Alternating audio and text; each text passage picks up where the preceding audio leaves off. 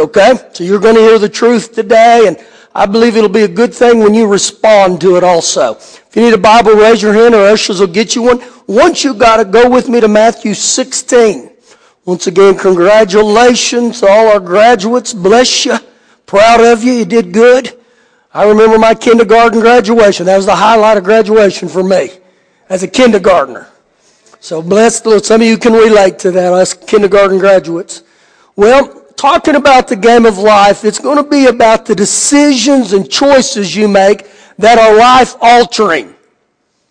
Whether defeat or victory, death or cursing, we make decisions every day that affect us. And so you saw there, the first one we're going to get into today is being born again. One of the greatest decisions you can make. Matthew 16, verse 13. And when Jesus came into the region of Caesarea Philippi, he asked his disciples, saying, Who do men say that I, the Son of Man, am? Now, if you'll note there, the first question, he asks two questions here. The first one is, Who do men say that I am? Now, we could go to the mall later this afternoon and set out a, a booth out there, and when people come by, say, Who do men say that Jesus are? And we'd get a bunch of variety of answers. Look what happens here, what they say. So they said, some say John the Baptist, some will say Elijah, others say Jeremiah or one of the prophets. But Jesus said to them, question number two, but who do you say that I am? Now in this question, he gets very personal. Who do you say that I am? And if you'll note there, he didn't say, who does your mother say that I am? Who does your grandpa say that I am? He said, who do you say that I am? Peter answering in verse 16 said, You are the Christ, the Son of the living God. This is significant. The reason I say that is Father God promised Israel thousands of years before that he would send them a Messiah. And that the Messiah would be from the lineage of David and that he would fulfill the new covenant. So when Peter says here, you are the Christ, the Hebrew word for Christ right there means the Messiah. So Peter is saying, I see you as who Father God said you would be. Now, when Father God said that he would come from the lineage of David, he told David this. He said that forever you will have someone on, on the throne. When he said that to, to King David, all that pointed to Jesus. Jesus was and is the Messiah, the sent one. Many religious people still don't acknowledge him as that. Many people on our earth view him as a man, prophet, uh, a teacher, but he is the Messiah. Now look over with me to Matthew chapter 7, and we're, I mean, excuse me, John chapter 3 first. John 3. We're going to get into this a little bit deeper today. This is something that has really stirred up in me for the last few weeks about being born again. Now, you may have heard different ways of being born again, different theories, different thoughts, and I'm not here to be a denominational buster. I'm just here to give you the truth today. When you leave here, you'll understand salvation, okay? Thank you for those holy grunts. John 3, verse 1. There was a man of the Pharisees named Nicodemus, a ruler of the Jews. Now, what we got to understand about these guys that were Pharisees, even Nicodemus here, guys, these weren't some uh, Christian or spiritual wannabes. These guys had great credentials. What were the Pharisees' credentials? Well, they loved God. They went to church. They tithed. They fasted twice a week. And on top of that, they were thoroughly trained in Jewish customs. How's that? They memorized the first five books of the Old Testament, the Pentateuch, Genesis, Exodus, Leviticus, Numbers, Deuteronomy. They memorized it. They were able to recite it. So they had great spiritual credentials, okay? Verse 2. This man came to Jesus by night because he was afraid for his life. And he said to him, Rabbi, we know that you are a teacher come from God. For no one can do these signs that you do unless God is with him. So Nicodemus, he looks and says, there's something different about you. Look at Jesus' response, verse 3. Jesus answered and said to him, Most surely I say to you, unless one is born again, he cannot see the kingdom of God. Now Jesus right here, he gets right to the point. He said, unless one is born again, he must be born again. That word again there in the Greek means from above. So he said, unless one is born from above, he cannot enter the kingdom of God. This is the first thing that Jesus clarifies. Now remember the Pharisees' credentials. Verse 4. Nicodemus said to him, How can a man be born when he is old? Can he enter a second time into his mother's womb and be born? So he was thinking about a physical rebirth or a biological rebirth. But look at Jesus' response in verse 5. And Jesus answered, Most assuredly I say to you, unless one is born of water and the Spirit, he cannot enter the kingdom of God. Now, Jesus refers both to the, the natural and the spiritual. How do we know that? Well, I'm going to really fill in verse 5 here in a little bit, but jump to verse 6. That which is born of the flesh is flesh, okay? This is my flesh right here. We can see each other's flesh. We can touch each other. Why? It's real. But then he clarifies and he says, and, and. It goes right in line with verse 5. And one uh, which is born of the Spirit is spirit. So when you talk about the Spirit, guys, we can't see each other's spirit. We can't touch it. But I believe the analogy Jesus has given us here is your natural man and your spirit man are both just as real. This spirit realm is just as real as this natural realm. Now keep reading. Verse 7. Do not marvel be surprised or astonished that I said to you, you must be born again. So really, you know what he's saying to Nicodemus? Get all your credentials out. Those don't mean nothing. You must be born again. So I believe he's telling Nicodemus, if you're not born again, you're not going to heaven. Now we could take a poll in here today and I could say, how many of you want to go to heaven? And every one of us would raise our hand. It would be unanimous. How many of us think we're going to heaven? Some of us would raise our hand. How many of us know we're going to heaven? There would be a few. But that's where we got to get today, where that you know where you're going to spend eternity at. Now look what Jesus goes on to say in verse 8. The wind blows where it wishes, and you hear the sound of it, but you cannot tell where it comes from and where it goes. So is everyone who's born of the Spirit. So you know what he's telling me? How many have ever seen the wind? I've never seen the wind. I've seen the effects of the wind, but I've never seen the wind. And this is exactly what he's talking about with your spirit man, that when Jesus comes on the inside, you get born again. You may not be able to see it with a physical eye, but it's still just as real. It's just still as active. Verse 9. Nicodemus answered and said to him, How can these, uh, these things be? And Jesus answered and said to him, Are you the teacher of Israel? And do you not know these things? So you know what I believe he's telling Nicodemus? You got these great credentials, buddy, but you cannot be ignorant of salvation. Now I believe this today, the reason we're starting this series today, this is the single most greatest decision you'll ever make in your life. You know why? We're not playing with a day, a month, a week, a year. We're talking about eternity. Now, when I say eternity, we as human beings, a lot of times we have a hard time grasping that. Eternity. See, it's easy for me to talk about, you know, in a couple weeks I'm going on vacation. Mm, roughly eight, eight months from now, it's going to be Christmas. Some of you that are juniors in high school, you can think, you know, a year from now I'll be graduating. But when we think of, uh, of terms of eternity, it's hard for us to grasp it. Now, in this passage here, Jesus wanted Nicodemus to grasp it. And he didn't leave Nicodemus just hanging. Look what he says in John 3 verse 16. For God so loved the world that he gave his only begotten son, Jesus, that whoever believes in him. Now to believe in him, guys, is not just a mental thing. To believe is to believe in him is to trust him, to rely on him, and to cleave to him, okay? So there's more than just a, one-time confession. So he goes on to say that the one believes in him should not perish but have everlasting life. Now, look at verse 17. For God did not send his son into the world to condemn the world, but the world through him might be saved.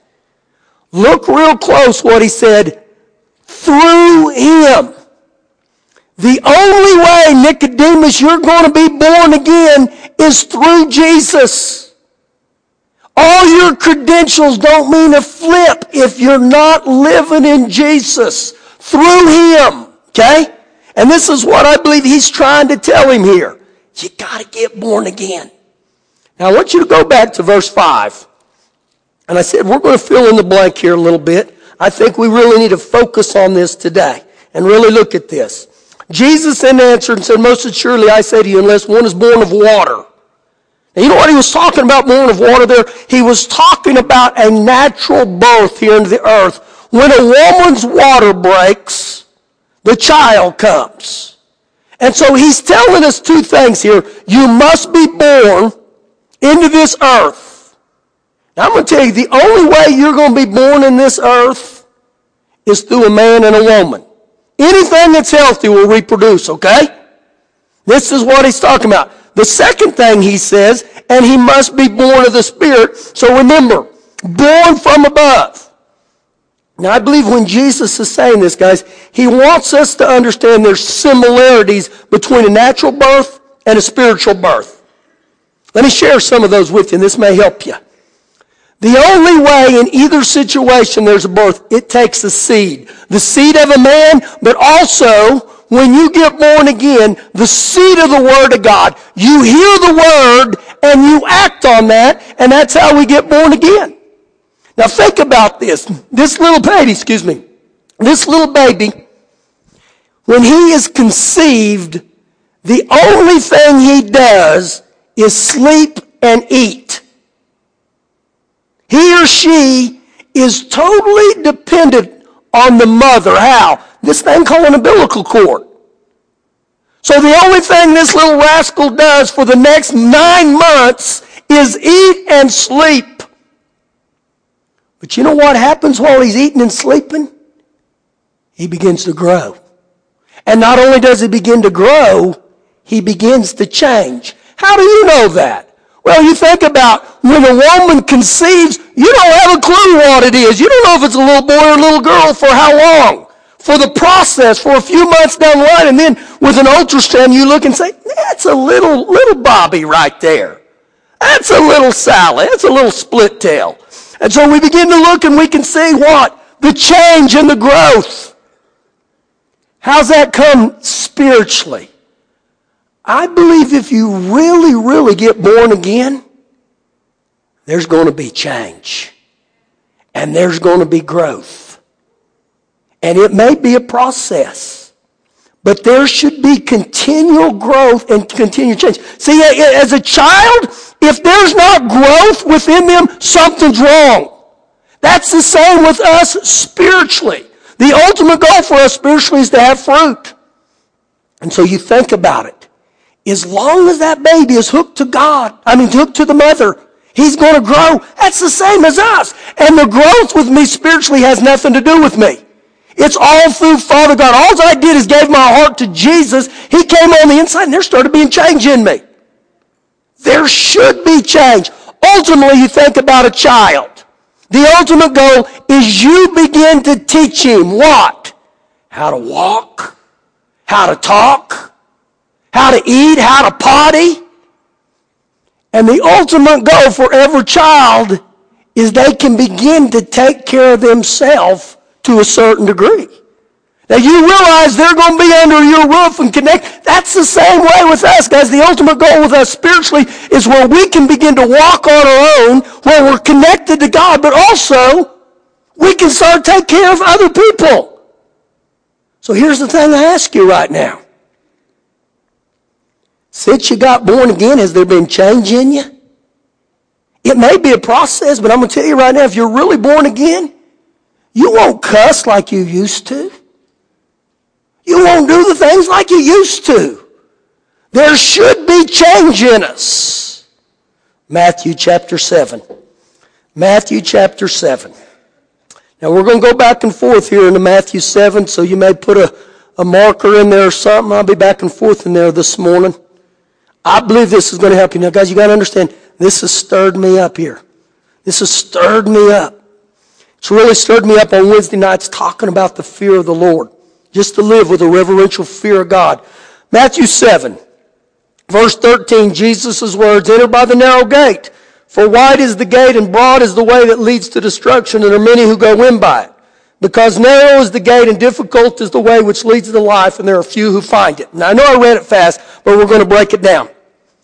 Jesus here gives us two comparisons, two choices. Now note this. There's not three, four, or five choices. There's only two here. There's two gates. A, a wide one and a narrow one. Jesus tells us, go in by the narrow gate. Now, first of all, let's break down the wide gate. He said, wide is the road that leads to destruction. And many are on it who go in by it. Now, I believe he's, he's looking right there to people of the world because people of the world, they like what's easy. I want fame. I want fortune. I want prestige. That's the easy way. This way called the narrow gate is difficult. It's hard. But it is the way that leads to life. And there are few who are on it. Now, you know what I believe personally Jesus is saying right here? Only a few are going to go to heaven. Uh oh. Let me ask you something. Is there a difference between the word few and many? Huge.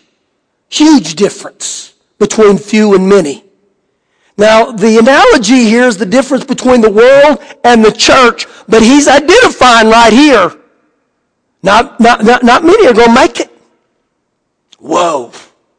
Whoa. Is that hard? Well, people may say that is, but I believe the reason it's difficult is because the only way I'm going to get to heaven is it's going to cost me something. And you know what the cost is? I'm no longer Lord of my life. That when I confess Jesus as Lord of my life, I surrender to Him. And most people don't want to surrender to Him. What does it mean to surrender Him? I live by His commandments. I live by the way He tells me. And so this is why He says only a few are on there. Now, if we said the word hell, most of us don't want to think or talk about hell. It's a reality that we really, really don't want to focus on. But it's going to happen. Now, how many of you have ever been to a funeral where you heard the minister that was officiating stand up and say, I welcome all of you to Jimmy Jack's funeral today. I'm so glad you came out to honor him, but I just want you to know Jimmy Jack is in hell. I've been to some funerals. You know, as ministers, that's our job. We marry them and bury them. It's job security. I've never been to a funeral where they said, Jimmy Jack is burning in hell. Never. Now, I've been to funerals where I officiated it and I thought it. Uh-oh. Now, I've done all kinds of funerals, guys, where I knew in my heart they were in heaven. There was no question. But one day I got a call, and some people here in Lubbock, they didn't go to church at all. They wanted me to do a funeral. I knew zero about this guy, and I'm going to tell you right now, I'll never do another one. I'm sitting up there, and they start talking about this guy's life. You know what's at the head of his, his casket? His golf clubs. I'm serious. And they'd start talking about this guy, and they said he loved to play golf. He loved to hunt. He loved to fish. He loved the boat. He loved the outdoors. But you know what? There was not a mention of God at all. But you know what they expect me to do as a minister? Comfort everybody and tell them, oh, Jimmy Jack's in a far better place. Oh, Jimmy Jack's up in heaven now. When I'm sitting there looking, I'm thinking, Jimmy Jack is burning in hell where Jimmy Jack's at. And the reason I said I'll never do it again because I don't want to fill people with false hope. That there's a reality of this. Now where'd this stem from, Pastor? Well, Jimmy, when, you know, we had one of these teenagers in the youth group. He came periodically a few weeks ago. He committed suicide.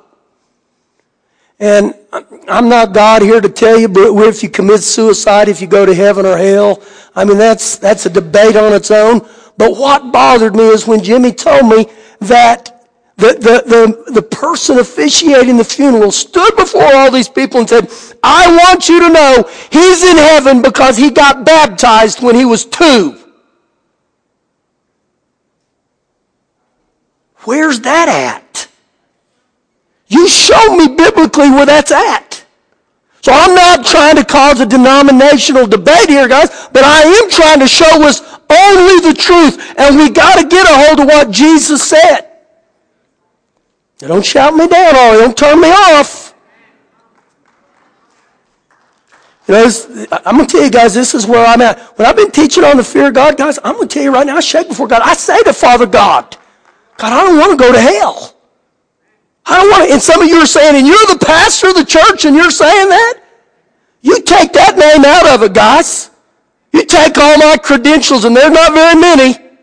Kindergarten graduate. But I'm going to tell you guys right now, it bothers me. And the Lord has told me, He said, you make it hard for people in the church to go to hell. Make it hard for them. Where they understand the love of God. So how this all happened besides what I thought? Well, I started looking at the scriptures and this is how God begins to deal with me. And I'm looking at, at Matthew 7, 13 and 14 and I see the word gates over and over. The narrow gate and the wide gate.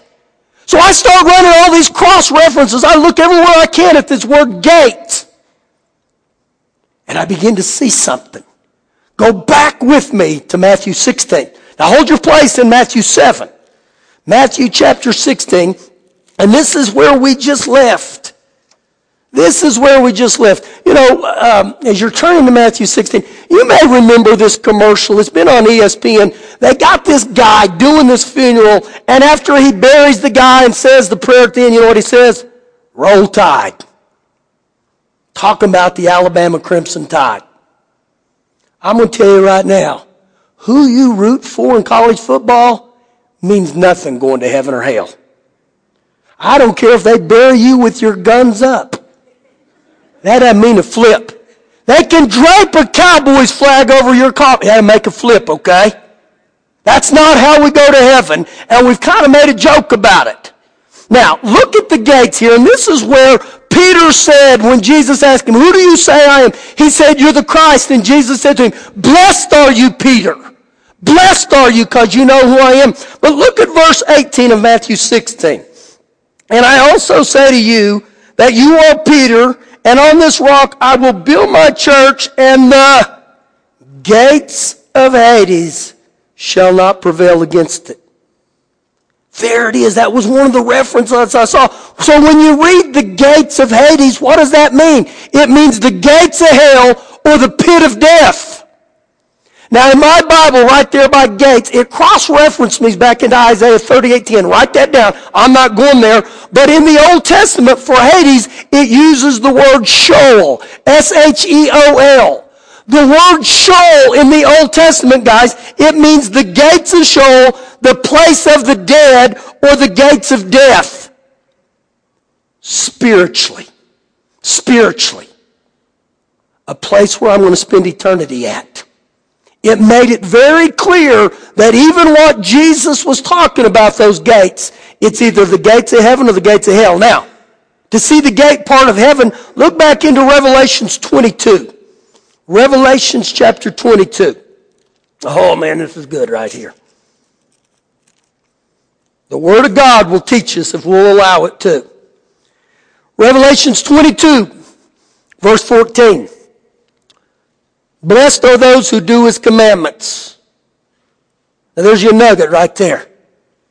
Blessed are those who do his commandments. It didn't say, blessed are those who confess Jesus as Lord. Now am I downplaying that? No. But when I confess Jesus as Lord, that's point A. That is starting point. But he specifically says, blessed are those who do his commandments. That they may have the right to the tree of life, the fruit of righteousness, and they may enter through the gates into the city. Who? Those ones who do his commandments. And I thought, where does that go? Actually, it jumps back to Revelations 21 and look at verse 27 with me and it'll explain what he was talking about here. Revelations 21, 27. And this whole passage is talking about the Lamb of God, Jesus, but verse 25 specifically mentions the gates again. But look at verse 27. But there shall by no means enter anything, nothing that it defiles or is impure, or causes abomination, it's unclean, or it's detestable, or a lie, or a lie. Now, I look at this, and, and, and if you went back even to verse 15 of, of Revelations 22, you would see several things mentioned. Sexual immorality, wickedness, murders, and whoever practices a lie. Now look, look what he says at the last part of verse 27. But only those who are written in the Lamb's book of life. Do you know what he's telling you? You do these things. You practice lying. You live in falsehood. You're not getting in, okay? Don't run from a lie, guys. Stand up and tell the truth.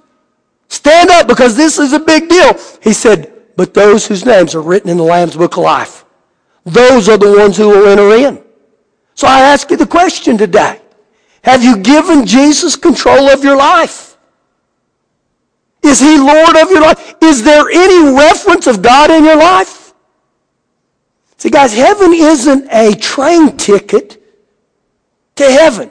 Heaven's not our salvation isn't a train ticket to heaven where you get your ticket, you wad it up in your pocket, and you go on about your life as if nothing happened. Heaven is a lot like a marriage relationship. What do you mean by that? Well, I mean, there's some of you in here that are married right now. And if I looked at Jimmy and said, Jimmy, are you married? And he said, I think so. Amy would kidney punch him and say, Wake up, stupid. Are you married? I hope so. What do you mean by that, Pastor? I mean, when I ask him if he's married, he's going to say, I'm married. I know I'm married. I remember it. See, that's exactly how it should be with Christianity. When someone looks at you and says, are you born again? I think so. You think so? Are you kidding me? See, this is where we got to get, guys, where you don't think so, you know so. Now go back with me to Matthew chapter 7. Matthew chapter 7. Have you given control of Jesus in your life?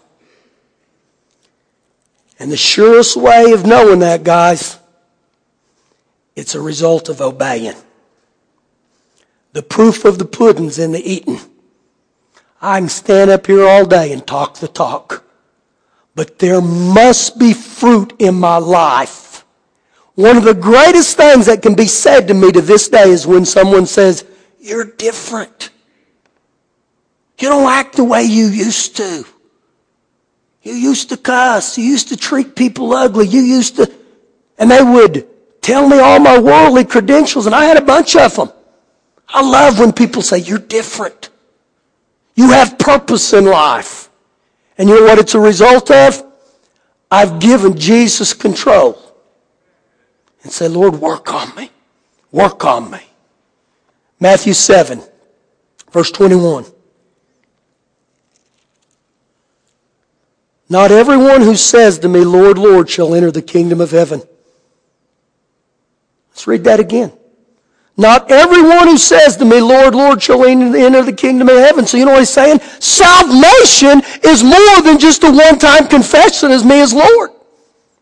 See, a lot of times in our churches right now, we have this thought, let's, let's confess Him as Lord, but let's live like the devil. Now look what he goes on to say here. Speaking of Jesus, it's his words here. He said, but he who does the will of my Father in heaven. Highlight does. He who does. He who does. See, if I don't have a desire to live pleasing in my, in his sight, guys, I'm not going to make it. Verse 22. Many, oh Lord, there's that word again. Many will say to me in that day, Lord, Lord, have we not prophesied in your name, cast out demons in your name, and done many wonders in your name? Now you know what he's getting to right here? He's not talking about the world, guys. Verses 13 and 14, I believe was the analogy, the difference between the world and the church. This one, guys, he's talking about believers or so-called believers within the church. Ones who said, I've confessed you as Lord. I've laid hands on the sick. I've prophesied in your name. But look what he says here in verse 23. And then I will declare to them, I never knew you. You know what that means? Me as a believer, I knew about you, Lord, but I didn't know you. In other words, there was no relationship. There was no commitment. See, in a marriage, guys, it's a partner. If you have a good, healthy marriage, you realize this, there's not any days off. You're married every day. Some of you say, crap, thanks for reminding me. This is how it should be biblically, even with Jesus. I'm married every day. And he goes on to say, Depart from me, you who practice lawlessness, you who disregarded my commands. And I think even right here that he's ultimately saying, even like Nicodemus, remember all of Nicodemus's credentials. And so you know we as believers, we got these credentials and you know what we say? But I confessed you as Lord. I went to church when it was convenient. I got baptized. I remember when I prayed for Sally in Jesus' name. And Jesus said, I never knew you. And when I look at his wording here, guys, and he said many in that day, so you know what he's telling me here? Now fasten your seatbelt. Many within the church are going to make it. Whoa, we got quiet in this Episcopalian church. Whoa. I'm just telling you the truth, guys. This is Jesus' words. This is the, the seriousness of it where we think we can show up at church and do my civic duty. What'd you do today? I went to church. What'd you get out of it? Nothing. I took a good nap. He put me to sleep. But I went. I never knew you. I want you to think about this a second. Every one of us are like a house. And Jesus wants to come into our house. He knocks. But the only way Jesus can come in is when you invite him. He won't force his way upon you. And so what happens many times as believers with our house, we crack the door open. And we like to stick our head out the door and we like to say to Jesus, I need you to help me win that $600 million lottery. And I need you to get me a new car and I need you to get me out of all the trouble I'm in. See ya later. And we shut the door. And we go about life with our own business and how we think it should go. That's the first house. And some of you say, man, that stuck me right in the heart. The second part of our house is maybe one time or another in your life, you invited Jesus into your house, but you got so caught up with the world. You know what you did with him? You evicted him. At one time you confessed him as Lord, but you ultimately evicted him. Oh, Pastor, that's me. That's me. He has no part of me anymore. How about this one? Maybe you've received him as Lord and you've invited him into your house. But you only give him access to one or two rooms of the house. And those rooms say something like, you can be part of my life on Sunday and go to church with me, but on Monday, Tuesday, and Wednesday, you know what? You stay in that part of the house.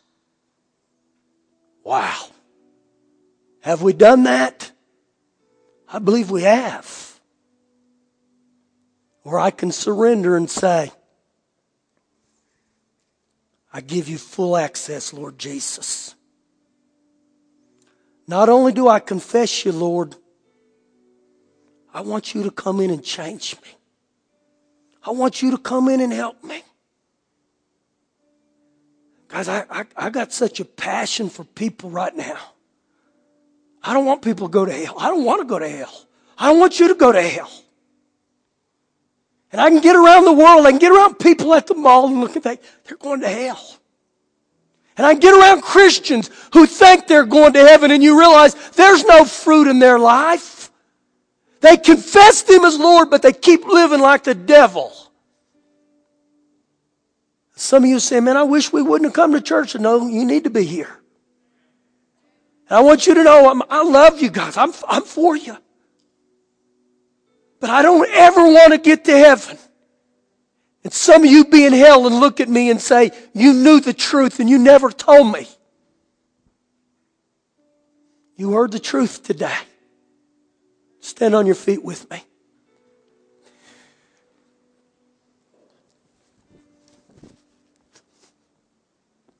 I don't enjoy this, guys. I promise you.